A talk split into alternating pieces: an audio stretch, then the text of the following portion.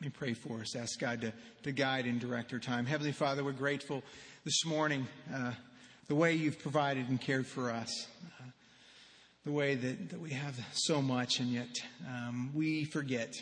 So this time is a time to gather around your word, to listen, to think, to reflect, to, to hear what it is that you want us to see and to think about our lives. We need you to speak directly into our individual circumstances and situations, to take the truth of your word. We need your spirit to operate inside of us, in our hearts and our minds, to open our eyes, to, to see what you want us to see. We need each other to encourage and to exhort. And so this time is a time that you've set apart for these reasons.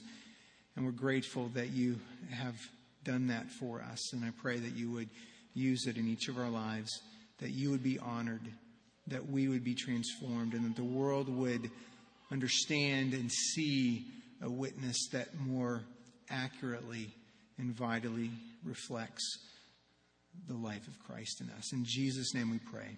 Amen. I ask you to open your Bibles to Revelation chapter 3.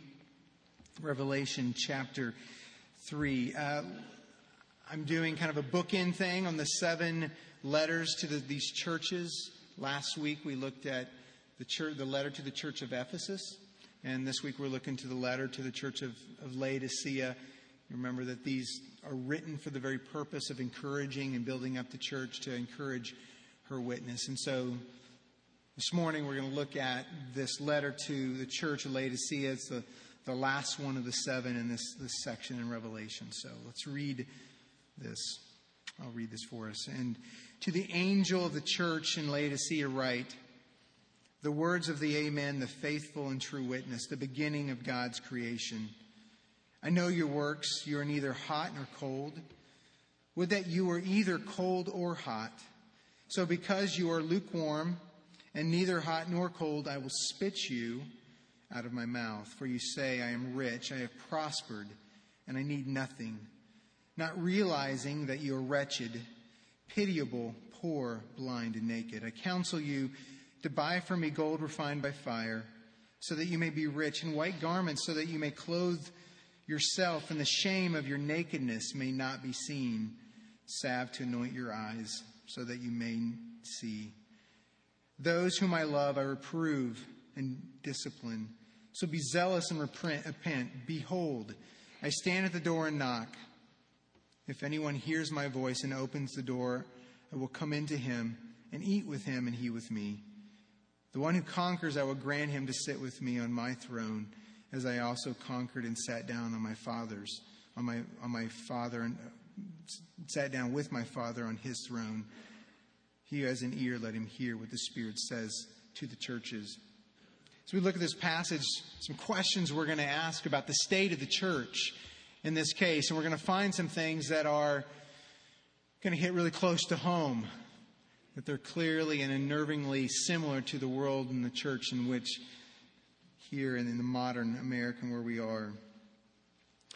Dallas Willard, in his book, The Divine Conspiracy, opens his this this, uh, this book with a with a parable, with a short story, reminds us a little bit of our condition, the condition of this church. He writes Recently, a pilot was practicing high speed maneuvers in a jet fighter. She turned the controls for what she thought was a steep ascent and flew straight into the ground. She was unaware that she had been flying upside down.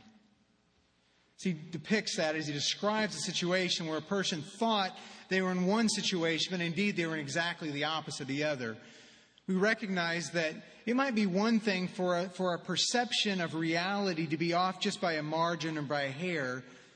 It's a different thing for our perception to be 180 degrees from the truth. If our perception is off by a margin or by just a, a little bit, a football player misses a catch, a baseball player misses a hit.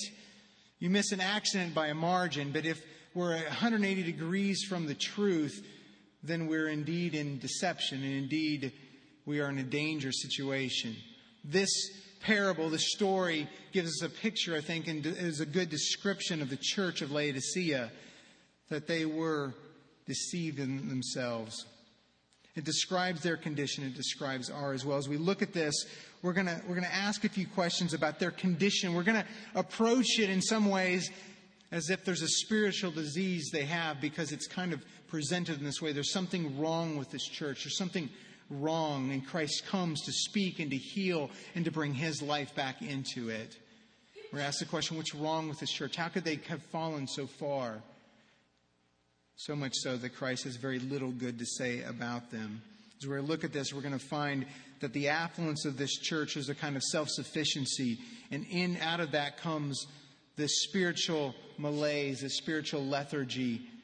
And as a result of that, their understanding of the gospel had become so minimized, and their view of themselves had become so elevated, and so much so that their witness to a world around them had become virtually non existent as a result. But quickly to back up in the book of Revelation, I mentioned this, did a little overview last week, but to remind us that this book that's written by John through Jesus, this vision he has from Christ, probably the latter part of the first century, its, its intention was to encourage the church, to enable it to stand in the midst of persecution, in the midst of temptation to complacency, in the midst of its own temptation to compromise. And so it's to encourage them to stand. It's not a puzzle but it's rather a picture to look at.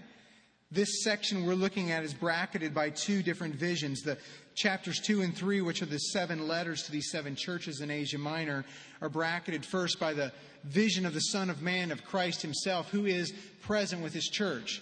And the reasoning is there, the purpose of Him being present with His church, is to attend to its light, to its lampstand, and to encourage it and to strengthen its witness in the midst of the challenges that it faces. So we know that Christ is present with them. He's present with us for that very purpose to strengthen our witness to a world around us. The other vision is seen in chapters 4 and 5 that brackets this. It is Christ who is on the throne, that he is in charge. Is God on the throne, the Father, as he is working out his plan through Christ, that he's ruling and that he's reigning. And the beauty of that is that that's the ultimate reality for the church, that we know he's in charge, no matter the circumstances. And these letters to the seven churches certainly hit various issues that the churches face, and they're as diverse as the situations themselves that they find themselves in. Indeed, each church faces a unique kind of situation in which it needs to work out its own life in the gospel with Christ's words and encouragement as they find themselves there. And so each one hits these different themes that the churches need to hear there's great zeal, there's great complacency, there's great persecution, there's temptation to compromise. And Christ comes with his word in each case to give them exactly what they need to hear. In this case, for the church of Laodicea, they need to hear his word to be woken up, to be woken from their slumber. Last week we looked at the church at Ephesus and their zeal for correctness and purity and how the desire to protect the gospel and to keep it pure had actually kept them from understanding the heart of it. And it prevented them from truly loving. And Christ steps in and says, You're at risk here of losing your light. And so he calls them to remember, to repent, to engage the world around them. As we come to Laodicea, we have a different scenario, a different circumstance of the church. We have one that is important as we look back at this, in each of the settings helps us understand the words that Christ gives. And in this case, we find that the church of Laodicea was a very wealthy church. It was a very affluent church. It was one of the largest and richest commercial centers in the world at the time. Had many strengths that it boasted, but three in particular had to do with the banking and commerce that it produced. The second one has to do with a, a kind of textiles that it produced, it was very proud of. And then thirdly, there was a medical hospital that was there, a clinic. There was a school that people would come and learn about that. And so there was a fair amount of technology and industry that was present in the city, and they were proud of that. But for all of their strength, they had one glaring weakness as a city. And the glaring weakness of the city was their water supply. And we'll talk about that in a minute because it's important to understand the words of Christ in light of the water supply that they had. That was their, the weakness that was there. Church was most likely established by Epaphras, and um, as, as Paul writes in Colossians, you can read about that. Don't know much else about it except for this letter that we have. And yet, as we compare this letter to the seven other letters in Revelation chapter 2 and 3, we find this is by far the most severe letter of, of all the seven. I mentioned last week that there's kind of an order, there's a form that each of the letters have. And it begins with an introduction and kind of looking at character of Christ. It identifies a commendation, something that they're doing well, moves on to a rebuke. In this case, the church, the commendation is skipped altogether. It's like Christ says, I don't really have anything good to say about you, so I'm diving right into the rebuke. And so there's no commendation, there's only a condemnation here for their lack of zeal. And so it is clear what's happening here, that there's something very wrong with the church. And what I want to do is I think about this, as we look at this, I want to think about it again in terms of, of a spiritual disease. It's something that's set in for them, that has been affected and produced by their affluence, by the culture in which they live, their dependence upon themselves. I want to look at the presenting issue, kind of the diagnosis. I want to look at some of the symptoms that are present in a church that suffers from this. We're going to find some similarities as we work through that. As well, we want to look at the real issue, not just the symptoms, but what's really below the surface. What's the core issue of the church that is sapping its spiritual life? And then finally, treatment. What is it that Christ is going to do and say to this church? How is it that we can hear and understand what he says and apply those same things in our lives? So, first of all, diagnosing disease. What, what's wrong with them? What's wrong with them that Christ would have virtually nothing good to say? What is the presenting issue? And we see here in verses 15 and 16, it has to do with their temperature. It has to do with the temperature of the church. And this language, even as you read this, is hot and cold language. Jesus says, I know your works. You're neither hot nor cold, or cold nor hot. I always get the order wrong here. But what? But that you were either cold or hot. So because you are lukewarm and neither hot nor cold, I will spit you out of my mouth. So it has something to do with their temperature. And this ties back into the weakness I mentioned earlier of their water supply. That what Jesus is doing, he's taking a metaphor for them, something that they understand that's a weakness in their own city. And he then identifies that, this vital weakness, the strength, and he ties it to their weakness as a church. And we think about that. This city that had so much going on, so much strength and so many things to boast, that the water supply would be so poor, they would be so bad, so much so that it would be nauseating to people. It would virtually it would be repulsive to them. And Jesus applies that picture to them as he looks at this water supply, this source of physical life for them. The hot and cold can be understood through the lens. They would understand that there were two cities close by. There's a city close by that produced, had the hot springs.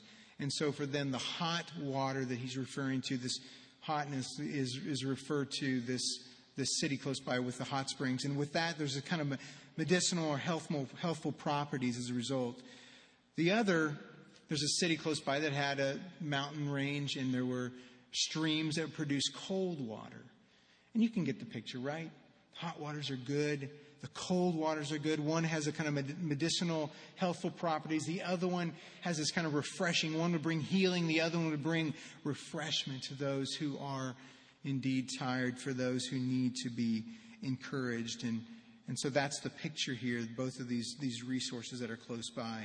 But instead of refreshing water, instead of healing water, the city it offered was a tepid, mineral filled water and if you think about the person, the, the, the, person who would visit there and would drink their water, expecting to have water that would taste good or produce some sort of good response, instead it would be repulsive. And when Jesus says, I'm about to spit you out of your mouth, my mouth, it's, it's a picture of the same response that someone would have in kind of surprise as unknowingly to take a drink of this water that this city produces. And Jesus says, As I taste the spiritual water of your church, this is the same kind of response. And the language is strong. It's a, it's a clear response. It's not just a spit. It, the word is literally a vomit to, to, to get rid of it. To, again, a variety of words. You can come up with the words, you know what they are, to get rid of that. My kids at this point thought it would be a good idea if I had a drink of water and I would spew it out onto all of you. But I decided against that. But, but you get the picture that there's a strong response of Christ as he tastes the spiritual lukewarmness and the tepid and repulsive nature as he looks at their own lives. And the metaphor helps us understand it a little more clearly.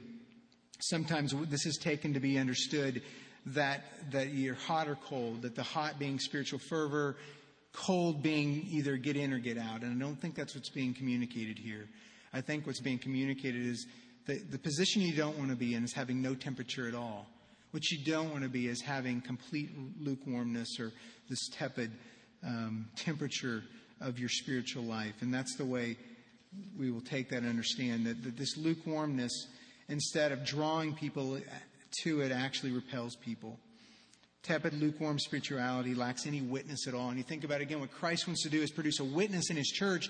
What we happen here is not, it's not just the absence of a witness. We have the opposite of a witness. We have a church that what they produce as people come into their presence, what they have is, is repulsive to them. And Christ says that this is what's happening. It's repulsive to me. It's repulsive to the other. The gospel is not present here in and of your church. Lacking the zeal for the gospel Christ sees their complacency, he sees their indifference, and he says there's nothing here of real value. And you see the contrast, right? The water that Jesus offers, the water that the gospel offers is refreshing. It actually draws people to it. When they realize who he is and what he offers, he draws them as opposed to repelling them. And so this is a picture of their presenting issue. There is no temperature whatsoever. And we see that Christ says, that your condition is such that I want to spit you out of my mouth. Instead of them being nauseated, he said, I am. But he wants to encourage them. He doesn't end with that. And so we see their disease is real. It's a lack of temperature. But what are some of the symptoms that are there? And how can a church get to this point where they're so spiritually non responsive? They can be so, become so spiritually dead in this respect. Well, there's a few characteristics I think that are helpful for us to understand Uh, what's taken place is hot or cold is to be understand this lukewarmness. And if you were a physician and you were diagnosing somebody and you were looking for symptoms, here's a few of the symptoms that this church seems to exhibit that help you understand and figure out what's wrong with them. It seems there, there was a lethargic response, that there was complacency in their, their understanding of the gospel. There was indifference as to the call of Christ in their lives. There was a passivity. They were not interested in doing anything that would be required by the gospel, but to do essentially serve their own purposes. There's a kind of laziness that is that grows out of this and a pursuit of comfort that has grown up in this setting as well. And so this lackadaisical, this lazy spirituality Christ speaks into and says, I'm not going to allow it. He says in verse 17, says, This is true of you. Verse 17 says, This is what you say that your impression, your perception of yourself is, I'm rich, I have prospered, and I need nothing. And he goes on to say, But you don't realize that you're wretched, pitiable, poor, blind, and naked. You see, what had happened is that their condition was a result of their own self dependence, their own self sufficiency. You say, I am rich. You say, I've prospered. Indeed, you, you look around, you say, I've got everything I need, so I don't need anything else. And that created a lens as, they saw Christ, as they saw his gospel, a lens that would make that unnecessary and superfluous. And so their own self sufficiency affected the, the way they saw the offer of the gospel, the way they saw the need for it. Indeed, their only lens was their own wealth, their own prosperity, their own technology, their own developments that their community had, in which they boasted. And it cultivated a pridefulness about themselves that they were much more adequate than they really should have thought themselves to be.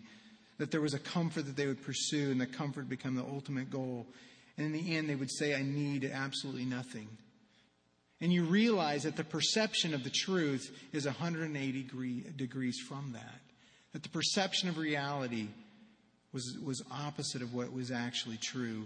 And of course, we know that the danger of affluence, the danger of this, is that it causes us to depend upon ourselves. Dennis Johnson, one of the commentators on this, makes this, he mentions this in relating to this church. He says, what Jesus finds nauseating in the church's superficial is the church's superficial complacency resting on the delusion that fiscal affluence will insulate it from need. Let me read that again. What Jesus finds nauseating is the church's superficial complacency, resting on the delusion that fiscal affluence will insulate it from need, that thinking that its own abilities, its physical, fiscal, financial position will insulate it from need. And he goes on to say Laodicea's hallucinations of wealth are symptoms of a potentially terminal affluenza. You see, he uses a term there that kind of melds the two together. It's a term that's been coined over the last couple decades in our culture that combines affluence and materialism and consumerism with a kind of malady or disease that affects people and places and societies. Their symptoms of complacency, of lethargy, stemmed from their own self sufficiency, their own preoccupation with themselves, and it would characterize them. And all of us sitting here today can know it characterizes us, and we experience the same kinds of effects of affluence and much that is given to us. And this term of affluenza is a great descriptor of what happens in a society. And the description, uh, de- definition that's given for this is that affluenza is an array of psychological maladies such as isolation, boredom, passivity, and lack of motivation engendered in adults, teenagers, and children by the possession of great wealth. An unhappy condition of overload, debt, anxiety, and waste resulting from the dogged pursuit of more. And that's just a description of, of what happens to people, what happens to society when they have too much. Because what we have can never be enough. And, and there's real effects emotionally and relationally and psychologically on people. And my point today is not to, to go after the affluence for society, somehow to try to say that's, that's a bad thing. It's a gift of God, but it does have its effects on us. I think what's more important to go dig a little bit deeper, there are real effects on us emotionally and relationally in our society as a result of the affluence, of the, the wealth that we have, the abundance that we have. But even more importantly, there are spiritual effects. There are spiritual symptoms that go even deeper than these emotional, relational ones of isolation and boredom and those kinds of things. And the spiritual symptom is this it's simply, with all the affluence, with all we have, with technology and the some sort of way, that what happens is we end up depending upon it. We depend on what we have. We depend upon what our culture offers us. And we think that in and through what it has, through our abilities, and through what is provided for us in there, that, that we can become sufficient. That we can be self dependent ultimately. And what happens is this idea is, is cultivated that we can be self reliant and self sufficient.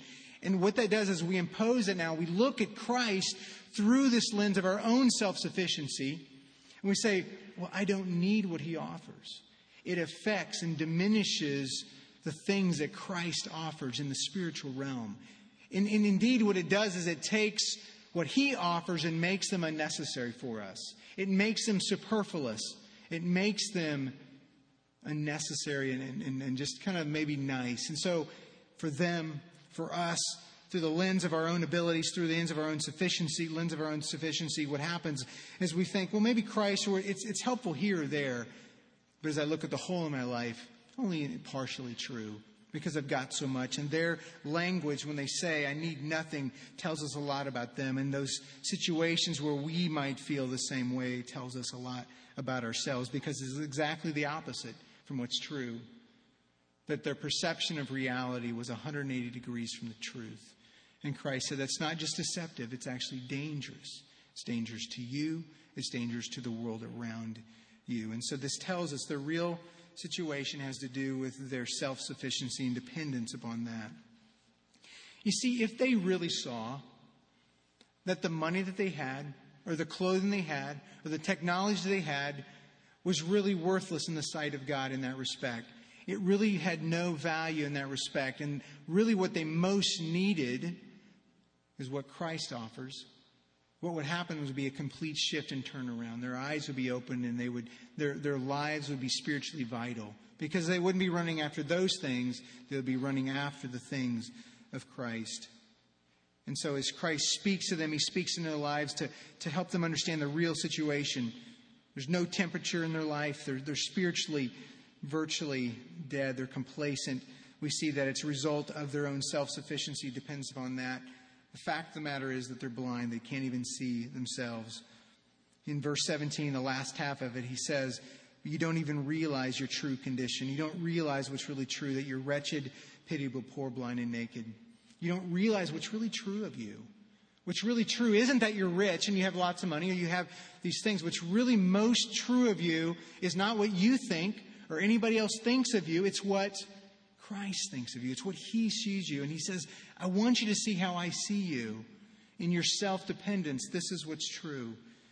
You're wretched, you're pitiable, you're poor, you're blind, and you're naked.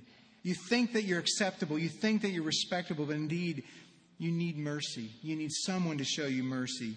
You think that you're financially dependent, independent, but the fact is you're poor. The fact of the matter is you are dependent upon the spiritual riches that somebody else will provide. You think that you are clothed, but the fact of the matter that you're actually naked, that you're exposed. And you think that you can see, but you are really blind to what's true. They didn't see this. Their own affluence had reduced their witness. Their affluence had produced this lens that prevented them from, from seeing the needs that they had the way Christ saw them. We find the same effects upon us. We swim in a water of affluence. We swim in a water that says you can have what you want. And that's what we think. And in that water, in this affluence, grows these same kinds of ideas of self sufficiency, of autonomy, of satisfaction that comes from things that we can produce ourselves. And our condition is very similar to, you, to, uh, to theirs. And what happens is the spiritual life literally gets drained from us. David Wells, in, in a book called God in the Wastelands, uses a term that, that's been helpful for me in telling a chapter in his book as he kind of addresses the effects of the modern world. Again, all these things, the, all the isms, the individualism and consumerism, materialism, affluence on, the, uh, on this modern world. He says that God has become weightless. And the chapter is called The Weightlessness of God as he explains or describes the effects of these things in the church, that God becomes unimportant, that all these other things become important. We see there that the very one who should rest upon his people and have the most weight, the most importance, the most significance on us, actually what happens becomes much less important to what others would think or what other we can provide or take care of ourselves. And so this is the situation of a church. With this virus, there's no temperature. There's a reality that they have become self sufficient and the spiritual life is drained out of the church. They're neither hot nor cold.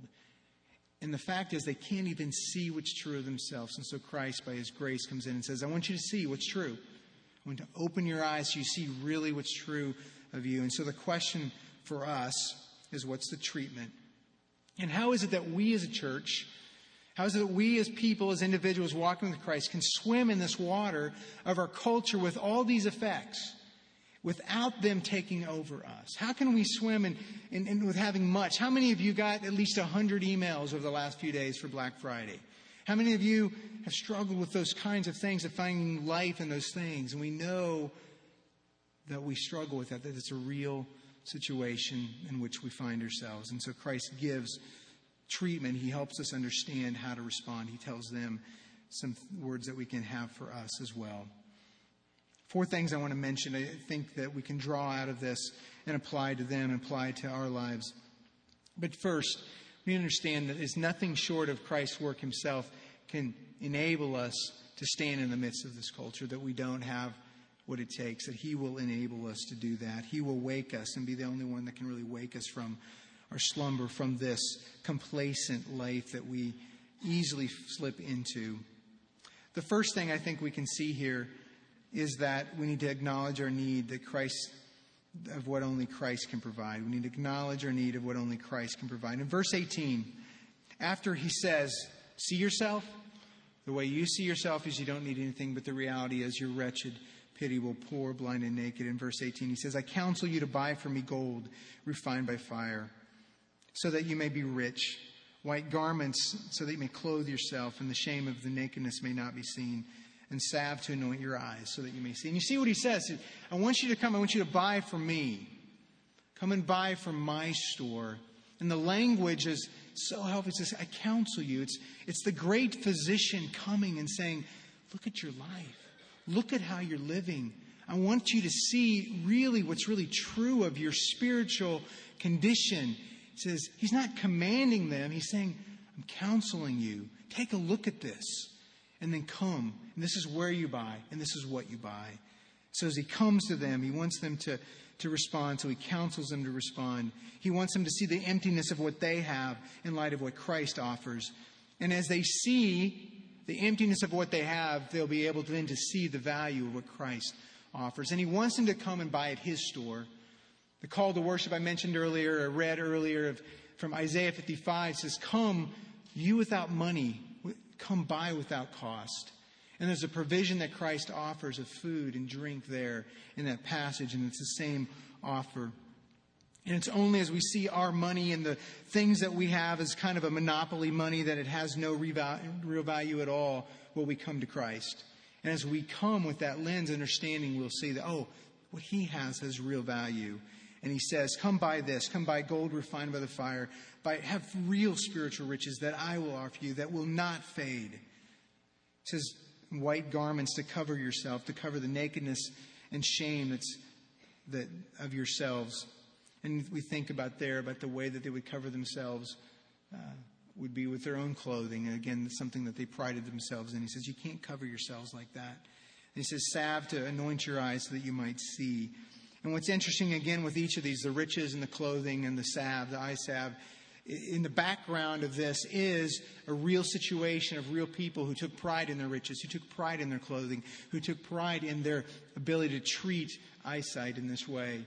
And what Christ says, he says, none of these things will really help you. None of the strengths that you think you have will really found to be strength. And so that's exactly what needed to happen. They needed to recognize that he is the only one that could truly meet their need. He would provide these things. Nothing of what they had could do that. So, firstly, you need to see that the prerequisite to buying from him is to understand that they don't have anything to purchase with, that what they have is monopoly money to buy from his store, and he says that's not going to work. Only those who come and recognize that they don't have anything can buy from this. And he says, I'll provide this for you at that cost. That's the first treatment for us to recognize the need of the gospel that he's provided, that which we can't provide ourselves as much as we might try. Secondly, there's a he commands them to be zealous. In verse 19, those whom I love I reprove and discipline. He says, So be zealous. First, he counsels them by this. Secondly, he commands them, Be zealous. How do you command somebody to be zealous, to be fervent in this respect? Well, I think as a person understands indeed what they don't have, as they begin to see their true situation, their true reality apart from Christ, and they understand what he offers, what happens now all of a sudden is the gospel becomes something that's desirable. The gospel and Christ and what he offers becomes something that they will be zealous about because they recognize and understand the need that is there. And so as they see that, there will be a zeal that flows out of this, a fervency, a new life that's poured into their spiritual life as they see their need for Christ. And that's exactly what happens. That as we see our need for Him, all of a sudden we become alive spiritually in that respect as He fills us and encourages us. And the fact is, we are zealous people. There are things that we get excited about, and oftentimes, though, we exchange excitement for good things for other things. And so we want to be careful and ask the questions what is it I get excited about? Am I truly excited about the gospel? Do I have eyes to see what Christ has provided for me? And if not, to ask Him to give us eyes to see what He has done. And so there's a command here to be zealous, and as their eyes are opened, they will. Thirdly, there's a command to repent. And so for us, for them, there's a repentance, there's a turning away from something as well. There's a practical term, something needs to happen. If zeal has to do with the heart and loving something, this has to do with the hands and the actions and the way they would repent and turn from. But what is there to turn from and what is there to turn to? And the same question for us. I think they and we are to repent of the ways that we subtly or overtly think, like they thought, I'm rich, I've prospered, and I need nothing at all. Those seasons in our life where we think we're coasting, we think, you know what, I don't need anything at all. And those, I've got what I need, or I'll be satisfied with these things, or if I don't have it, I can just go buy it, or I find my sufficiency to be something that I can produce, or the culture around me can produce. We repent of that kind of thinking. We repent of our pride when we think better of ourselves than we ought, or we look down on other people because of what we have materially. We subtly fall into those kinds of thinking, or to think that somehow there is a blessing when maybe there isn't. Maybe our possessions themselves bring a kind of poverty and a curse upon us. There's a temptation towards materialism, a living for and finding life in the material world around us. And of course, we know what that means, what that feels like to fight against that, to live with the necessities at the same time, to realize, as Jesus said, that life does not consist in the abundance of possessions, material possessions. And so we turn from these things, we turn towards the things that are in God's heart. And so there's a, repenting that goes on over the course of our lives, being willing to confess all these things and say, Lord, will you rescue me from these in the way that they will sap my spiritual life from me? And to cultivate disciplines of contentment, of gratitude, generosity, simplicity in our lives. So we repent. We, we acknowledge our need for the gospel. We ask Him to make us zealous, to change our heart as we see what He's done for us. We are. Thirdly, there's a repentance. We turn from and turn to, turn towards Him. And that will help treat and deal with this. And then finally, what do we do as a church? How do we deal with this scenario in which we live, this water that we swim in that can sap our spiritual life by causing us or tempting us to believe in ourselves or to, to uh, become self sufficient? Well, the last point I want to make is in verse 20. Uh, verse 20, uh, after he calls them to be zealous and repent, he says, Behold, I stand at the door and knock. If anyone hears my voice and opens the door, I will come into him and eat with him, and he will eat with me. A verse that's used quite often, a variety of different kind of approaches to it. I have a, an approach I want us to see, I think, that's there. What we have is Jesus and his grace and his kindness, although he's very clear in his rebuke of them that, that the knocking is a picture of his kindness to them to wake them up. That what we have here is a call to, to wake up, to be ready for his return, to be ready for his involvement and, and entrance into our lives, and to anticipate his return. That there's an act of mercy, says, I'm coming to you. And there's a passage in Luke chapter 12, you'll turn with me to that, that helps, I think, inform for us what's going on here in the knocking. Luke chapter 12, verses 35 through 37. This message, of course, is going to to those who are His, those who have, in some point in time, professed to be His followers, but over the course of time, the, the, zeal and temperature of their spiritual life has fallen so much so that you might wonder if indeed they are. But they are His. That's why He's speaking to them to get them to respond. Luke chapter 12, 35 to 37.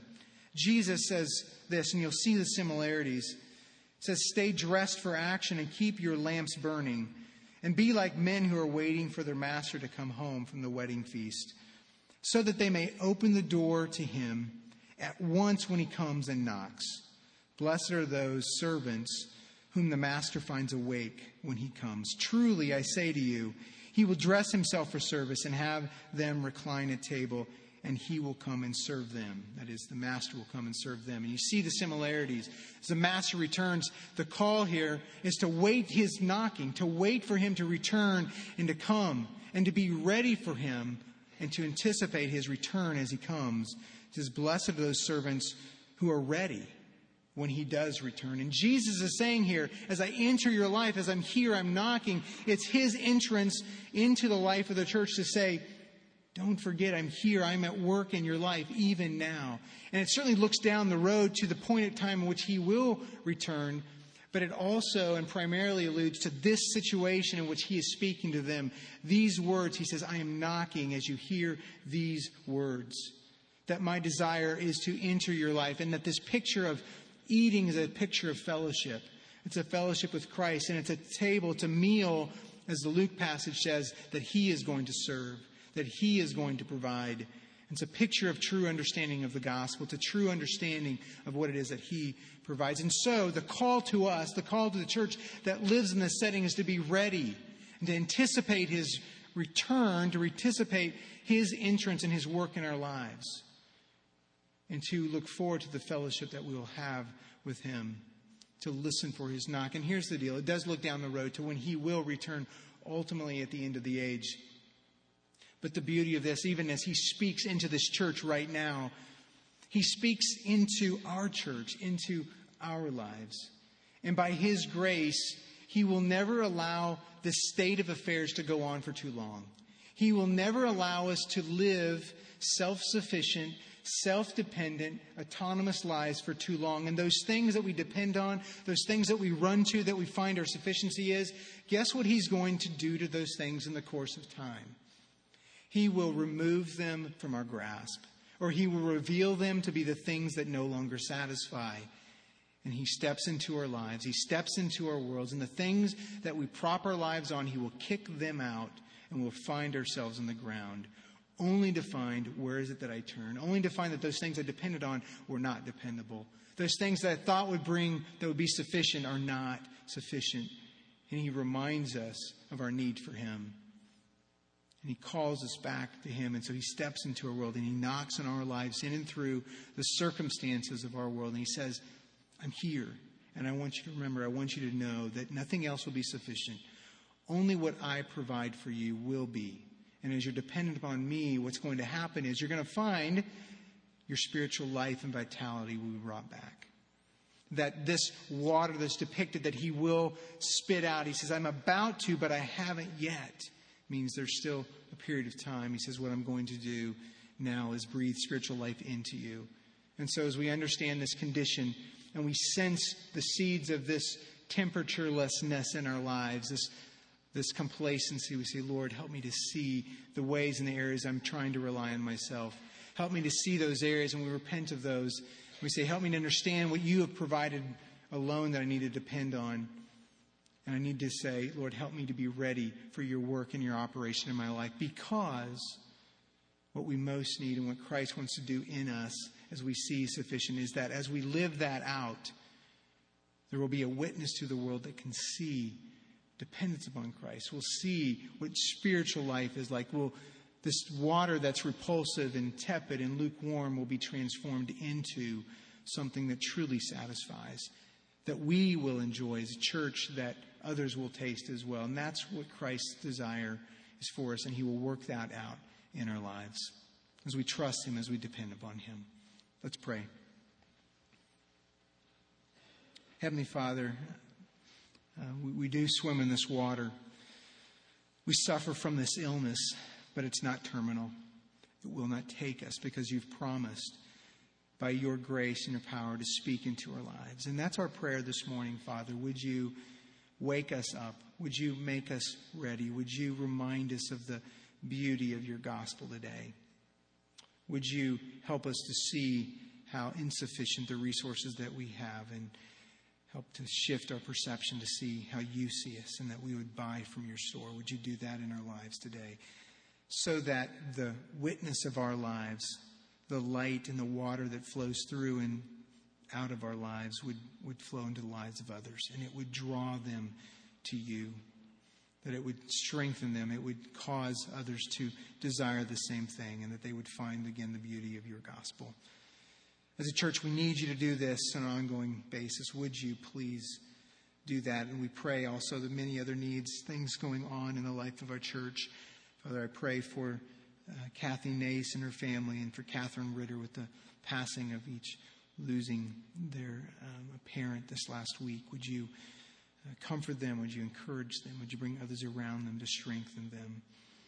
Father, I think of Isaac and Katie McFeeters now after the their wedding yesterday and the, the new life that has, has begun um, in them together. And I pray that you would strengthen them and you would bless their marriage.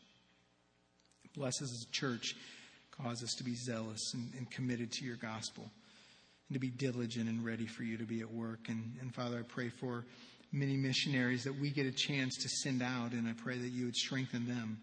Think of Marcus and Shannon Brooks, and he'll be here next week in their ministry with Brad Supple and the Jesus film, that you would use them to take this life giving water to those who need it around the world. I pray for Jeff and Rebecca Burgess as I think of them in Greece, that you would be with their family and protect them and use them to be light there in that place. And Lauren Kish, as she prepares to go and return to Rome, provide, continue to meet her financial needs and spiritual needs as she returns to there to be your light for them. Father, thanks for the promise and the hope that we have that we will one day eat and enjoy the marriage supper of the Lamb with you and in your presence, see things more clearly, worship you eternally. In Jesus' name we pray. Amen. I ask you to stand for the benediction. Remind you as well, uh, after each of the service, there are elders up front over here that if you would like to be prayed for, uh, would, would be glad to pray with, with you. Receive this as God's benediction. He who is able to do immeasurably more than all we ask or imagine, according to his power that is at work within us. To him be glory in the church and in Christ Jesus, both now and forevermore.